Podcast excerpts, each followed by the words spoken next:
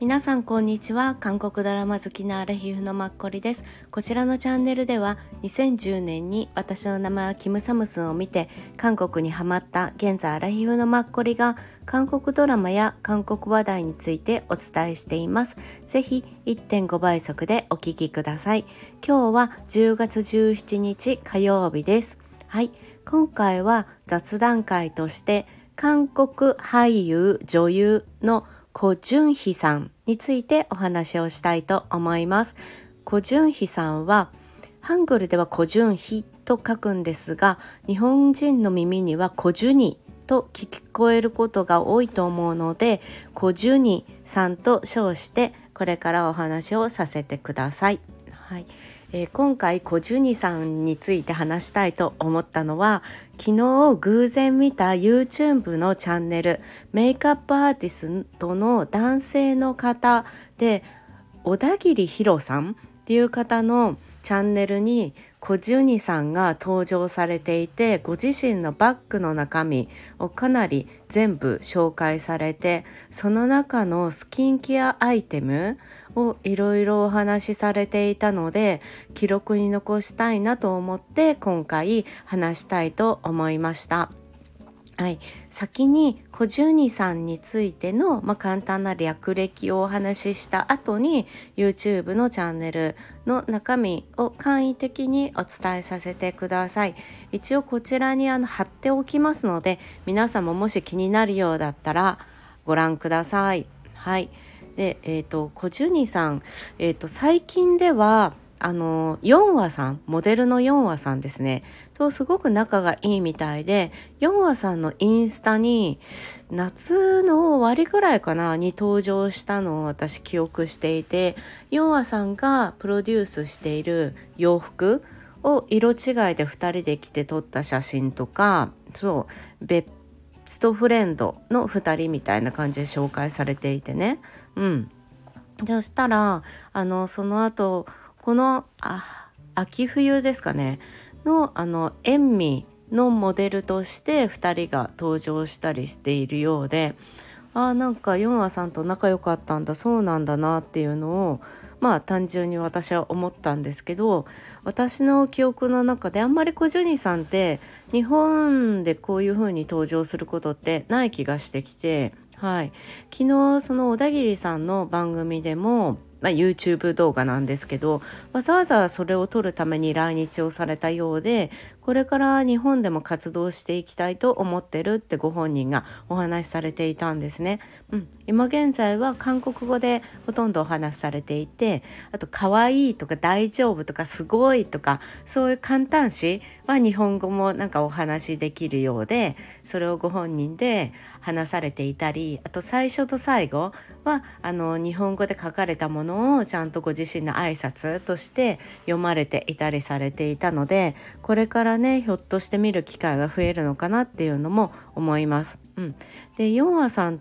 と、まあ、仲いいっていうのもきっとコジュニーさん今現在38歳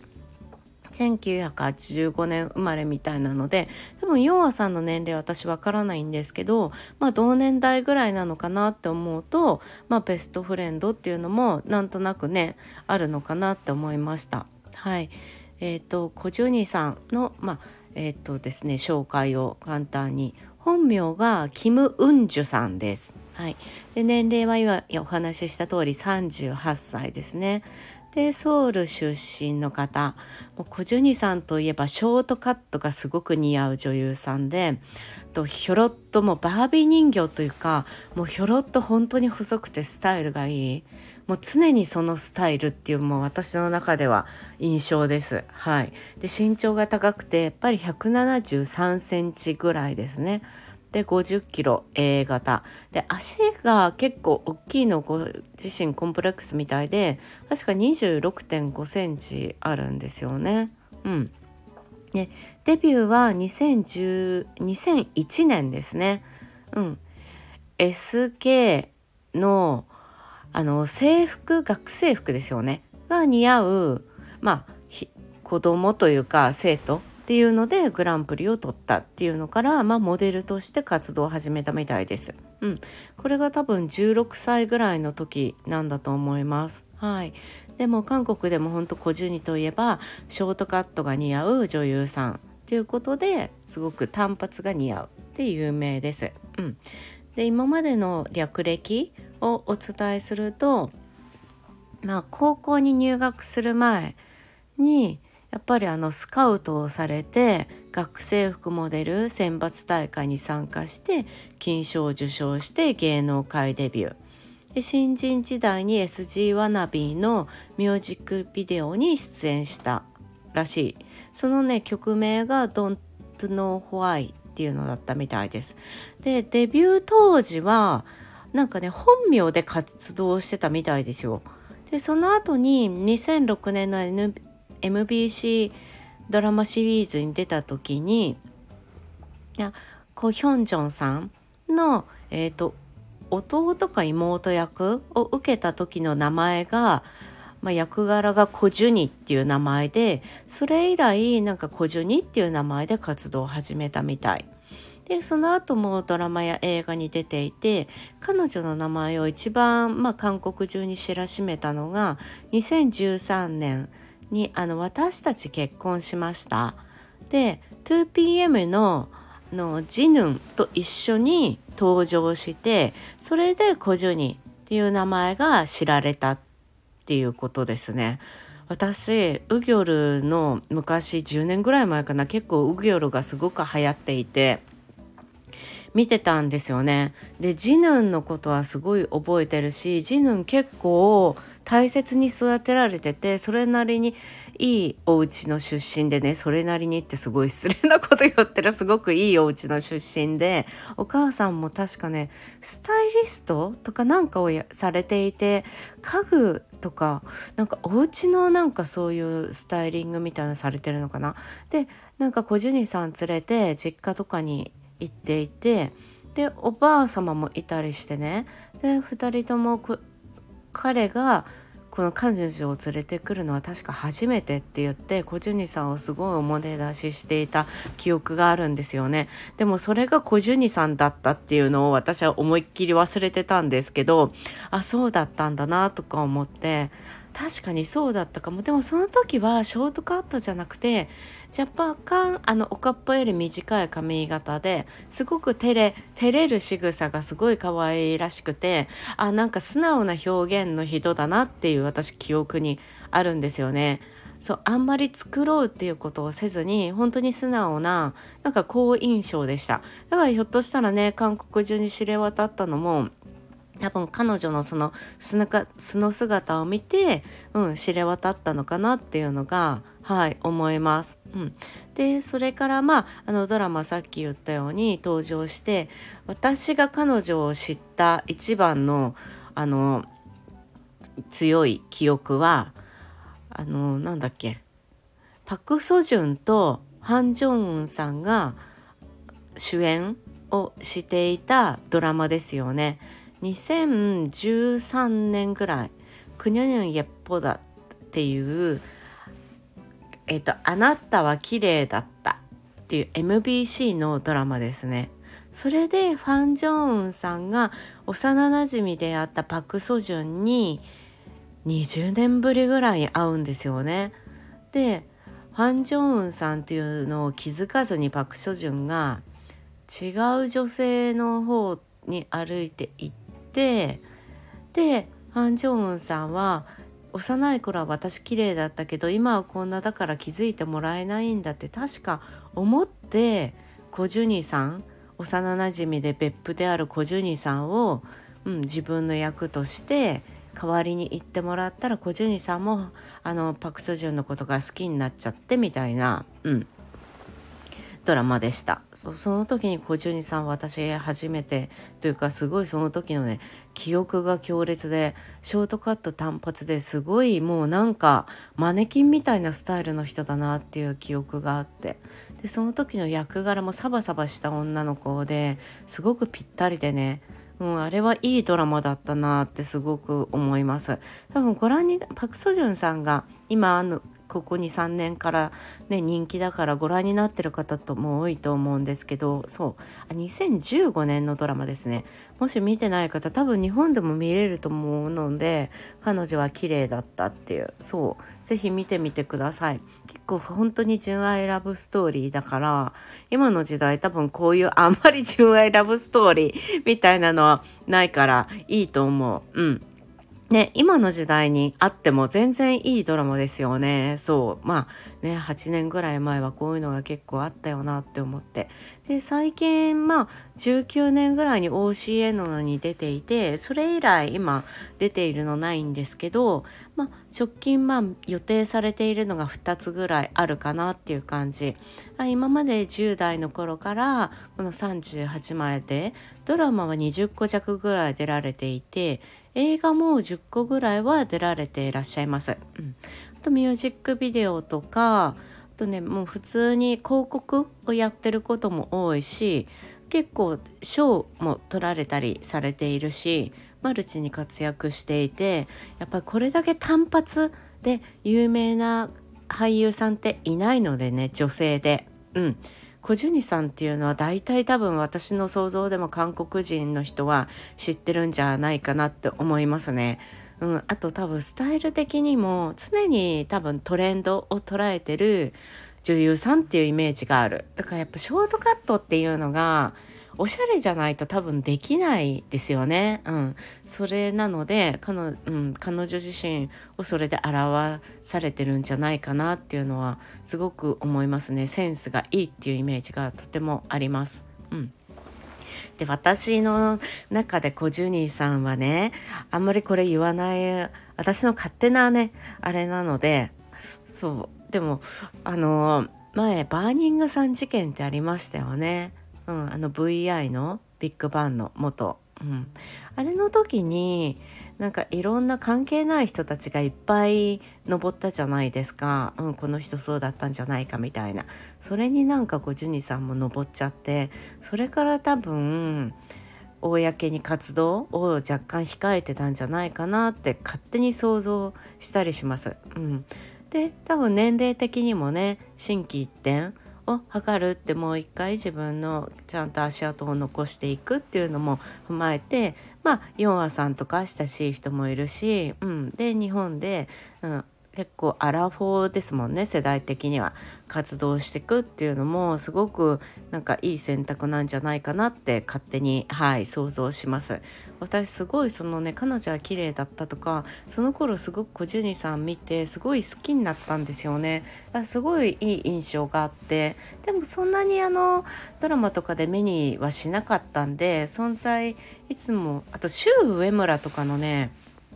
多分韓国でモデルもやっていて広告塔をあすごい小純さんぴったりだなって思ったんですよね。常になんか外見パーフェクトを保っている人なのでそう本当に顔もちっちゃいし本当すごいなって思います。うん、小田切ヒロさんも多分顔大きくないと思うしね小切れにしてるのにもう彼と2人で並んでも本当にちっちゃいからもう本当になんかね結構日本の女優さんとかとはまたやっぱ全然違いますよね。いやすごい、うん、もう私の中でいやすごいなってなんか別格だなってはい思います。うん、でもうあの VTR ね見ていただければ YouTube、うん、もう全然いいんですけどで私あんまりそのスキンケアとか何とかに今まで全く興味がなくて申し訳ないほどに韓国好きなのに。うんででもまあ皮膚科でもう10年以上前にね、まあ、韓国に行った最初の頃にもうほくろいっぺんに十何個とか取ったりとかいろいろそういうのはしたりしたんですけどで行けば、まあ、点滴受けたりとかしてアミノ酸点滴受けるともう肌のトーンがワントーンぐらいは軽く上がってでも日本でアミノ酸点滴ってなくてなんかアミノ酸の注射はあるんですけど全然多分注射だとダメで点滴とかだと1時間ちょっとぐらいやってくれるんでもう1ヶ月ぐらいはそのワントーン上がるのが持ったりとかするんですよね。うん。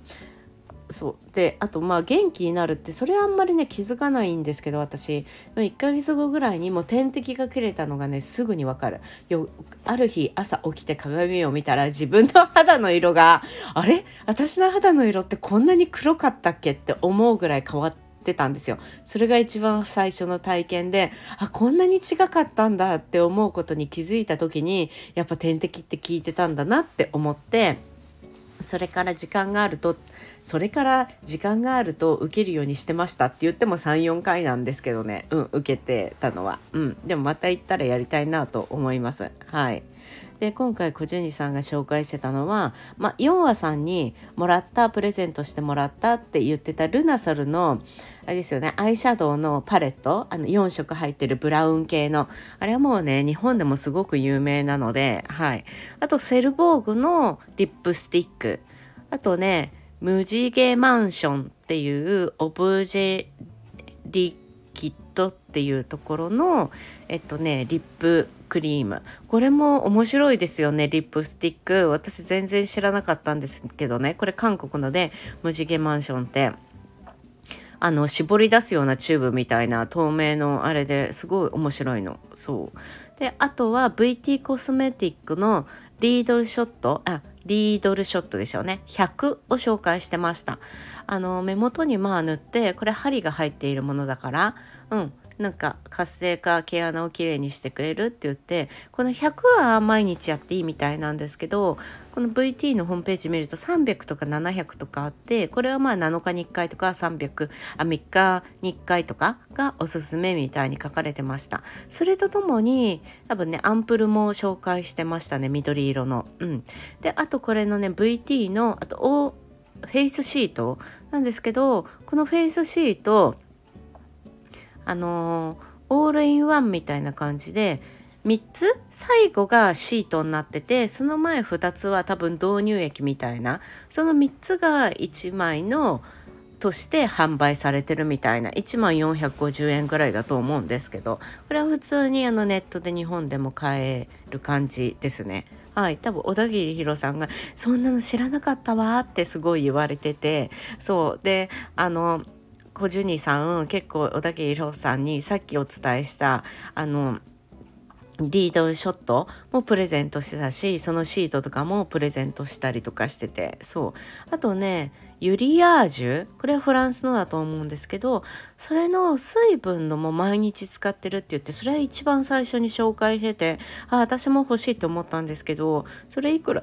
探しても日本のいろんなサイトではちょっと見つけることができませんでした。うん、あとはねあのまあ韓国人だったら多くの女性が持ってるカッサですよね。こう全体的に首とか顔とか肩とか足とかいろんなところをマッサージするのにいいカッサでそれは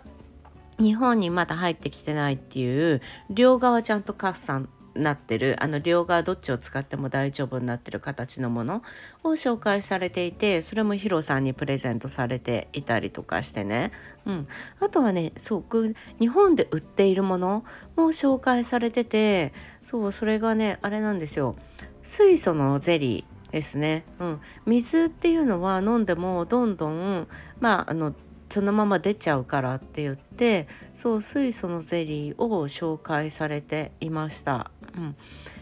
でご本人本当に多分ね飲まれてるんだと思うんだよね。自分のジップロックみたいな可愛い模様のジップロックの中から3つ取り出しててね全部同じところの診療ヘルスケアっていうところのものだったんですけど高濃度水素ゼリーのベジっていうモデルとあとそれのねビタミン C ビタミン D3 っていうのとあとねアスリート向けの3つを、うん、飲まれてるって。でも飲むっていうかゼリーだからあの食べるっていう感じなんですけどそうそれちょっと私一つベジとかでも買ってみようかなって思ってます。でなんかこちらまあ日本のとこなんでねインスタとかホームページすぐ見れたんですけどおじさん4人とかがいろんなとこに訪問しててまあかっこいいおじさんたちなんですよ。あ見たことあるかもみたいな方もいてであの東京だとヒカリエとかあの渋谷のスクランブルスクエアとかで「ポップアップやってたりとかひょっとしたらそこに置かれてたりとかもするかと思うんですけど常設店ではないみたいな感じで去年結構いろんなところで出回ったみたいです。うん、であとはね多分さっきお話ししたようにあの水は飲んだら出ちゃうからって言ってその水をミネラルにするようなミネラルパウダーも持ち歩いてたみたいで小樹さん。でそれは多分韓国のミネラルパウダーだと思うんですよね。で私検索したらミネラルパウダーっていうのも結構日本でもいっぱいね、うん、出ていて例えばそのままっていうところが出してるミネラルパウダーうん、それも大体どれもさっきのゼリーもそうなんですけど30本セットとかになっていてね、うん、だからちょっとそれもね5,000円前後なんですけどどれも。そう一回なんか使ってみたいかなって思うんですけどまあこのパウダーは水に溶かしたりしなくてもよくあるねあのゼリーの上にかけたりとか何かにかけて食べてもいいみたいに書いてあったんでうん。確かになんかアラフィフうん、とかアラフォーを超えたアラフィフになるに従ってこれから多分女性は骨も弱くなるでしょうしやっぱり水分っていうのが少なくなっていくでしょう体の中で。多分7割ぐらいの水分だったのが2割ぐらいになっちゃうみたいな。で筋肉っていうのが水分を結構持ってるみたいで筋肉がどんどん減って骨も弱くなる。とともにだから水分も減っちゃうみたいなんですよね。だから筋肉をできるだけつけるようにこれからしていく。そうすれば自然と水分量も体の中に保持される。でとともに骨も強くなる、うん、だからそういう多分ね体にを作っていくのが、うん、若くなる仕組みでもある。っていうことだと思うんです私自分の中で。っていうのは